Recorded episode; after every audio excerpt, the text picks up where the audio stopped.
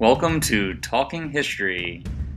I'm Cassie Cooper. I'll be your host on the show. This podcast will cover United States history from the post Civil War era, during westward expansion, to the modern era.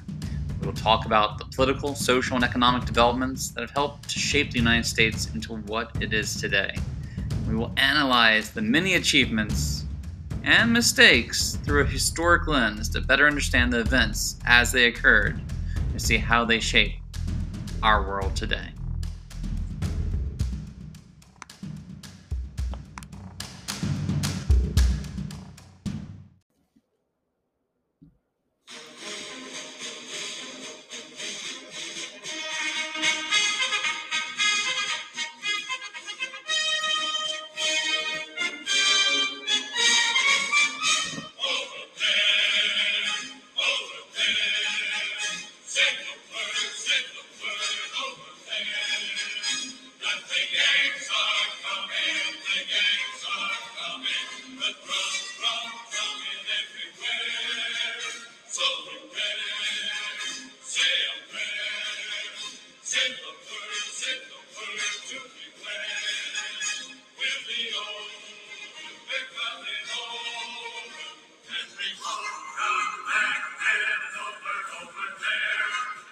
If you remember from the last episode, in 1915, the most popular song in America was about not raising your boy to be a soldier. Well, by 1917, George M. Cohan's Over There has taken over the airwaves.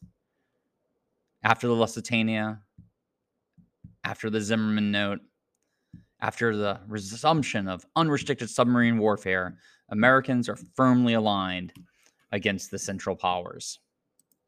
But before we go over there, we need to build an army. Despite our wave of imperialism, the US Army is nowhere near the top in the world. We're probably not even in the top 10 at this point. We were undermanned, we were ill equipped for this. We only had 200,000 men in the Army, trainees, had no real weapons to work with. So the Selective Service Act is passed, required young men to register for military service via a draft lottery. 24 million young men registered, 3 million were called to duty. Now, during this time, it's still Jim Crow and the Army remained segregated. We then saw the increase of mass production for weapons of war. Right? We're talking about a full mobilization. Total war requires total commitment from the entire nation. Everyone became part of the war effort. Factories were converted to assembly lines to make military goods. We created convoy systems for our destroyers to escort cargo ships across the Atlantic, cut our losses in half from submarines due to this. And on the home front, we had women in the workforce. We had African Americans during the Great Migration coming from the rural South to urban cities to work in factories. We started rationing goods to make sure there was enough for the boys in the trenches of Europe, the doughboys as they became known, the Yanks. We headed over, and in the end, the AEF, the American Expeditionary Force, was ready for combat. We did things differently, right? We trained our boys specifically in shooting for accuracy, accurate fire. This was under the leadership of General John Blackjack Pershing, he took those doughboys to France, kept them as a separate army from the other Allied forces. We made use of the new technology of tanks, so called because during their invention by uh, British think tanks, whenever anyone asked what they were working on, they said, oh, those are just some water tanks for the boys. We have airplanes and machine guns, as we mentioned before. We're going to see the use of chemicals, mustard gas, and other things. We're going to see the uh, beginning of post traumatic stress syndrome being recognized as shell shock, trench foot, trench mouth. And we're going to see great, great incidences of valor, such as young Alvin York. And this is a great story. Alvin York was a young man from Tennessee, from a small part of Tennessee. And Tennessee was extremely rural during this time right? It was predominantly without electricity, without paved roads in most areas. None of that would change until FDR came through with the Tennessee Valley Authority in the 1930s to try to bring them into the modern world. Alvin York signed up for the draft like everyone else from his high school had done, but he asked for a deferral for religious reasons. He was very religious and did not believe that he was allowed to murder, to kill anyone. Well, he was denied twice. And someone finally convinced him that if it was for a good cause, his religion would not be against the use of, of violence. He was trained in the accuracy of fire. And a year later, he was trying to take a German position with his squad. They captured a small German hospital, and then from the hill above them, machine gun fire, strafing them, killing members of the platoon. But Alvin, Alvin kept calm. He grew up hunting turkeys for his family. He squatted into a firing position, and every time somebody would peek up, he fired. Bam! First one. Another person peeked over. Bam! Another. He killed over 10 German soldiers before they sent down a squad of people with bayonets to try to take out this sharpshooter. Well, he didn't panic. He stood, pulled his service revolver, bam, bam, bam, shot each one of them. He then stormed the hill. He took the machine gun post and then started firing on the men on the trenches there. Till finally a German commander came to ask who he was. British? He said, No, American. Well, the commander said, We will lay down our arms if you will stop killing us. So, after shooting and killing 22 German soldiers, Alvin York and the few men left from his squad captured over 130 other ones. They marched them back to their base, where his commanding officer asked him if he had taken the whole German army. He said, Not today. Today, just 130. He rece- received the highest award you could for valor on the on the battlefield. Back home, the war economy was afoot.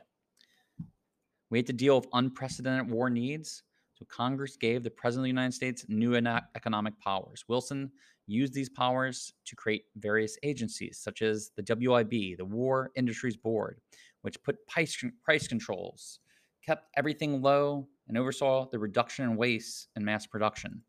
The Fuel Administration, which rationed gasoline and coal, instituted daylight savings time. Urgh! Although I think that might finally be going the way of the dodo the Food Administration, which urged days without wheat, meat, sugar, encouraged victory gardens. You might have a meatless Monday or a wheatless Wednesday or a thigh meat Thursday. And you had the National War Labor Board, which improved factory conditions, banned child labor, settled labor disputes, predominantly by threatening to send the workers to the war. So, not necessarily that good for the unions. We've got some really great primary sources from the war. I will be posting some posters and other documents on the website, so make sure to check those out when you can. War brought prosperity to America. We became extremely wealthy during this time, but it was unevenly divided. Corporations saw huge increases, their stock values rose thousands of percentages. Farmers, however, making profits, planted more crops, and this overabundance would come to hurt them in the 1920s. For the average Americans, though, while wages rose and income rose, prices spiked. So families didn't benefit much. And our freedoms were grossly affected with attacks on civil liberty in the name of war safety. Intolerance and suspicion were rampant. American society turned on its own and its constitution during this time with anti immigrant hysteria, we were worried about Eastern Europe's, Europeans who were here being too dramatic. They were viewed as being treacherous and faced all types of prejudice.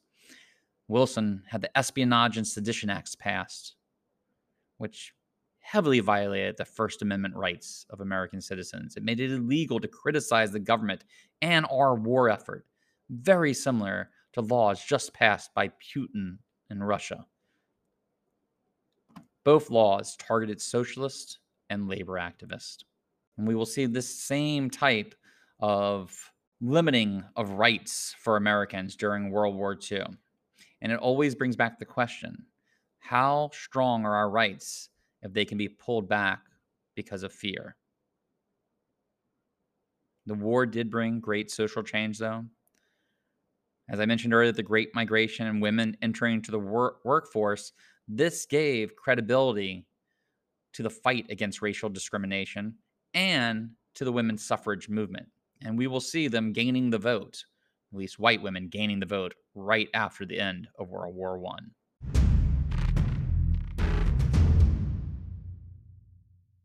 All right, come back next week where we're going to talk about the end of the war, the Treaty of Versailles, and instead of planning the peace, we set the seeds for another conflict.